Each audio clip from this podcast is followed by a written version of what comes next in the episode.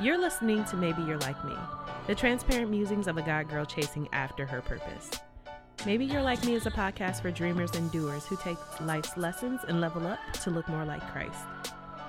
We'll connect through super relatable stories, growing pains, and aha moments that most of us share, just not always out loud.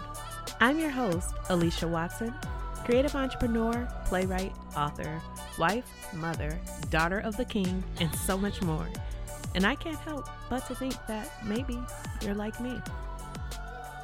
Hey, beautiful people, thank you for joining me for another bonus episode of Maybe You're Like Me. This is bonus episode three of four. I'm going to release one more episode tomorrow. That's Friday. After that, I'm taking a break and returning with season two in September.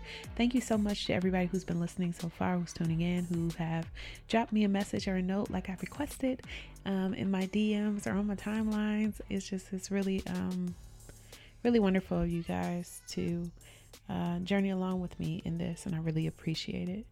So, the other day, I was talking to a good friend, and you know, I left that conversation quite perplexed. See, this friend is amazing.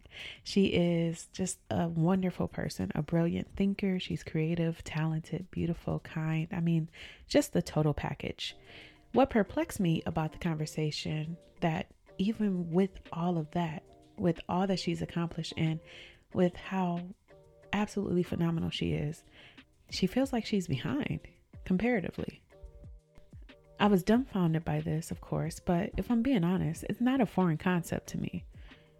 We do and do and do and achieve and accomplish and still feel like it's not enough because we haven't accomplished it all.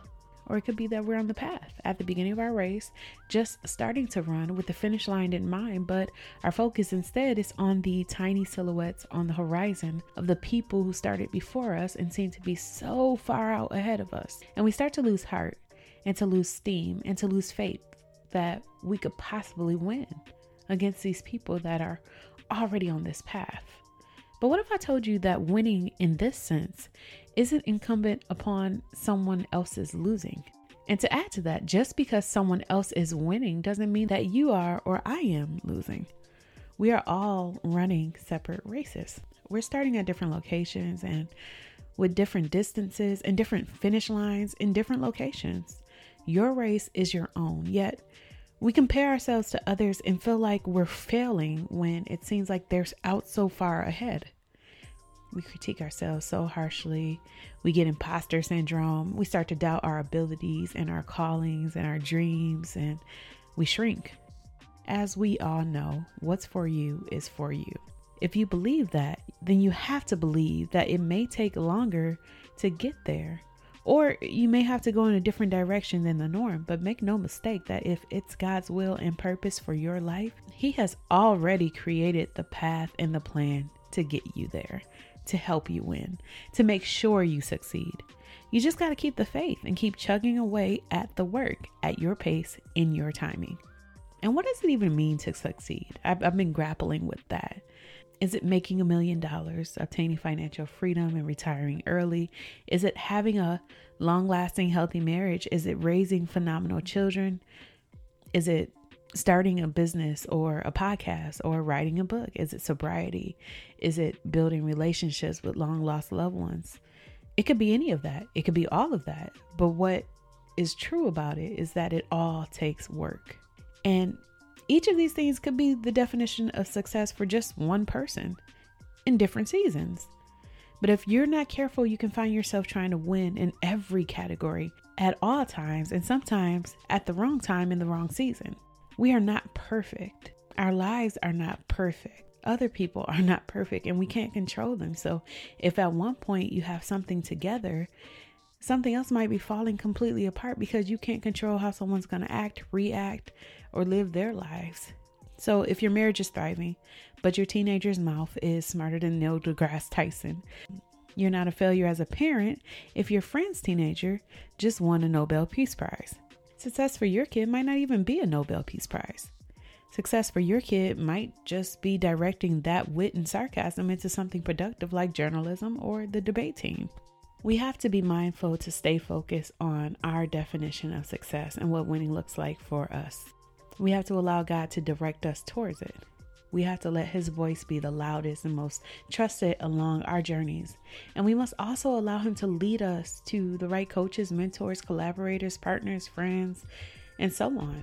Man, it's so easy to view what someone else is doing and believe that they have the keys to success and that they might have an ironclad plan on how to get there. And they might even be trying to tell you that they do because they want to sell you a course or their coaching services or whatever. Their rise might be a combination of things like their personality or their personal sauce, their timing, the fact that they have a lot more time to work on things at an accelerated pace. Um, it could be their location. I mean, it could be anything. And it could also be very easy to fall into the trap of thinking that you are behind and that all the people everywhere are just passing you by. But maybe you're like me and you're exactly where you're supposed to be. Fam, we are right where we're supposed to be. I'm here to remind you to relish in the season. Pace yourself and celebrate your achievements along the journey. Don't fall for fear of missing out because really that's all it is fear. We can get so stressed out wondering if we're making the right decisions while looking at others who seem like they're making all the right decisions. And they just might be, but those are decisions for their lives and where they are in their lives. You might not be there yet, but I tell you what, you're not where you used to be. And that, my friends, deserves some acknowledgement. Fight for contentment. Fight for contentment so you don't let the enemy distract you with his carrot of promises that cure your discontent. Remember those little toy baby doll bottles that when you turn them over, all the liquid disappears. And then when it's back upright again, it just fills back up magically. That's how your discontentment refills when you play with the enemy. You feel good for a minute, but as soon as you switch angles or perspectives, that feeling of discontentment fills you right back up. So stop looking at who's ahead of you and pay attention to what's going on around you and what's happening inside you and express gratitude. That's how you get that peace. That's how you get that contentment to know that you're where you're supposed to be because you're hyper aware of what your specific circumstances are and the specific race that you're running, the specific finish line that you have, and you're measuring your progress based on that, not anyone else's race. Opening your eyes to see all the good around you might mean that you start witnessing miracles and unexpected blessings. Uh, for me, that's like people finding me and booking me, even though my marketing has been trash for like several years. Um, or it's like getting a huge windfall of money or unexpected checks in the mail, which have all happened to us since I left my job, which was a very scary thing to do because it felt like security and secure income, and we're walking into this unknown. But God had us, He's our provider, and He continues to show me that through and through, day by day, all the time, especially when I start to doubt that I'm where I'm supposed to be and doing what I'm supposed to be doing. Another thing that helps me to stay content is just opening my eyes to the ways that I've grown. I've learned so many things that I would not have learned had I not left my comfort zone. Had I had I stayed where I felt comfortable and not went where God told me to go, I would have missed an opportunity to learn new skills, to develop myself, my character, my resilience, my perseverance, to make new friendships, to link up with just amazing people and my clients and friends and colleagues. If I weren't content with where I was, I wouldn't be able to acknowledge those things or see those things as the blessings that they are.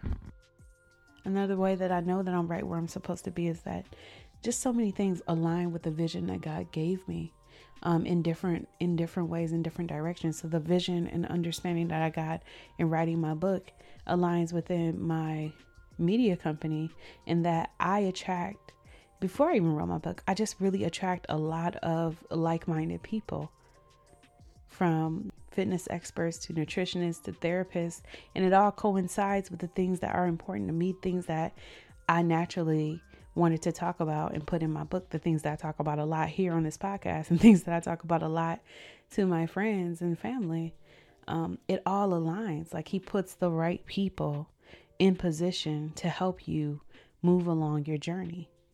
And if I wasn't where I was supposed to be, I couldn't have met them where I met them. And they couldn't have joined me to keep walking towards my finish line.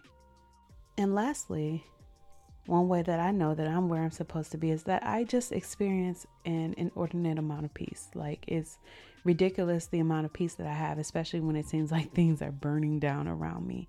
Um, even in my stress, like when I was stressing super hard in 2019, I would toggle between peace and stress because that peace was so deep in me, it was so deeply ingrained, and I knew where to get it as well. Is that like I couldn't stay stressed for too long because I had the peace of God within me, the peace of the Spirit within me, the peace of the wisdom that God had been pouring within me that allowed me to look at my situation, look at my positioning with a perspective of reality, of knowledge, of peace, and with hope and optimism because I know that He's bringing you to it and bringing you through it at the same time. So I couldn't stay there. I experienced peace because I knew that He wouldn't allow me to stay there. And I also got peace through the many, many, many times that I received confirmation along my journey. Um, I can't tell you how many times I'll read something and it'll pop up. If I speak it in my podcast, it's popping up. If I give a scripture, it's popping up. If I hear it in a sermon, it's popping up. You know, like the confirmation of God saying, I'm here, I'm here, I'm talking to you, I'm communicating with you. Um, that gives me an immense amount of peace that even if the direction that I'm walking is scary, is frustrating, it's painful at times, I know that God is right there with me. He sends me that confirmation um, that word of encouragement or that word of wisdom to help me along my journey and give me peace in my heart, knowing that He's there. You know who this reminds me of? Esther. Esther's one of my favorite, favorite, favorite biblical characters. It plays out like a soap opera the story. And if you have time, I recommend going back and reading it. Usually I'll read a passage of scripture in this podcast, but I don't want to read the whole book of Esther. It's far too long for that, but it's short enough for you to read in one sitting and get the entire thing out the way. And I really, really believe that it's worth it. But in Esther's darkest hour, after she had risen to the office of queen, she was in this position of power and of proximity to people in power. She came up against some circumstances and some conflict that really had her shook.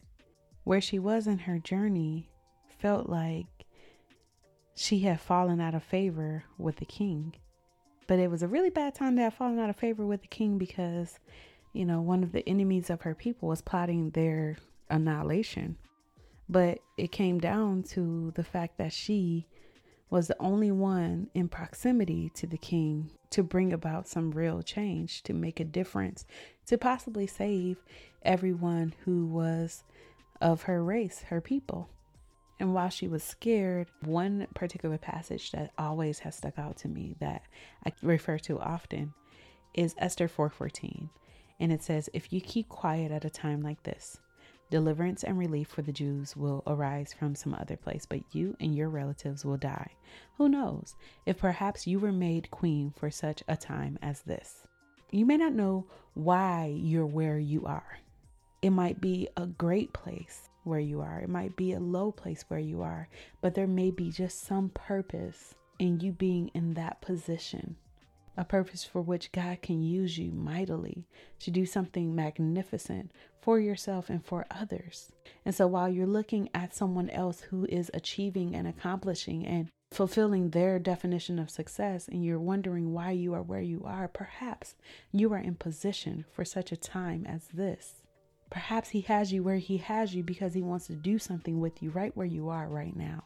And if we can accept that, and if we can open our eyes with gratitude and expectancy and find the contentment in our hearts to sit with our position and ask God, okay, God, what is it that you want to do with me here? If anything, I'm ready, I'm open, I'm willing, then maybe we'll be better off for it. Perhaps you came to your season for such a time as this. This might be a high season for you, it might be a low season for you, but it is all working together for your good and for His glory. We are right where we are supposed to be, but we are not losing, stuck, or stagnant. We're smack dab in the middle of purpose and in position with His power, grace, love, and guidance. So stay faithful, fam, and keep running your race.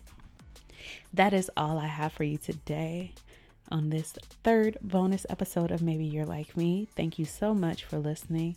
I would love to hear from you. Reach out to me on Instagram at the Alicia Watson. Send me a DM there. Let's chat. Tell me your favorite biblical story. Tell me how these episodes are affecting you or inspiring you or um, angering you. I don't know. Whatever it's doing for you, let me know. Um, if you know someone who's like us, please forward these episodes to them. Uh, share the podcast with them. Don't forget to rate, subscribe, and review wherever you listen to find podcasts. I'm thankful for everyone who has already done that. Truly, truly, truly appreciate you. I hope that you have a wonderful evening. Okay, bye.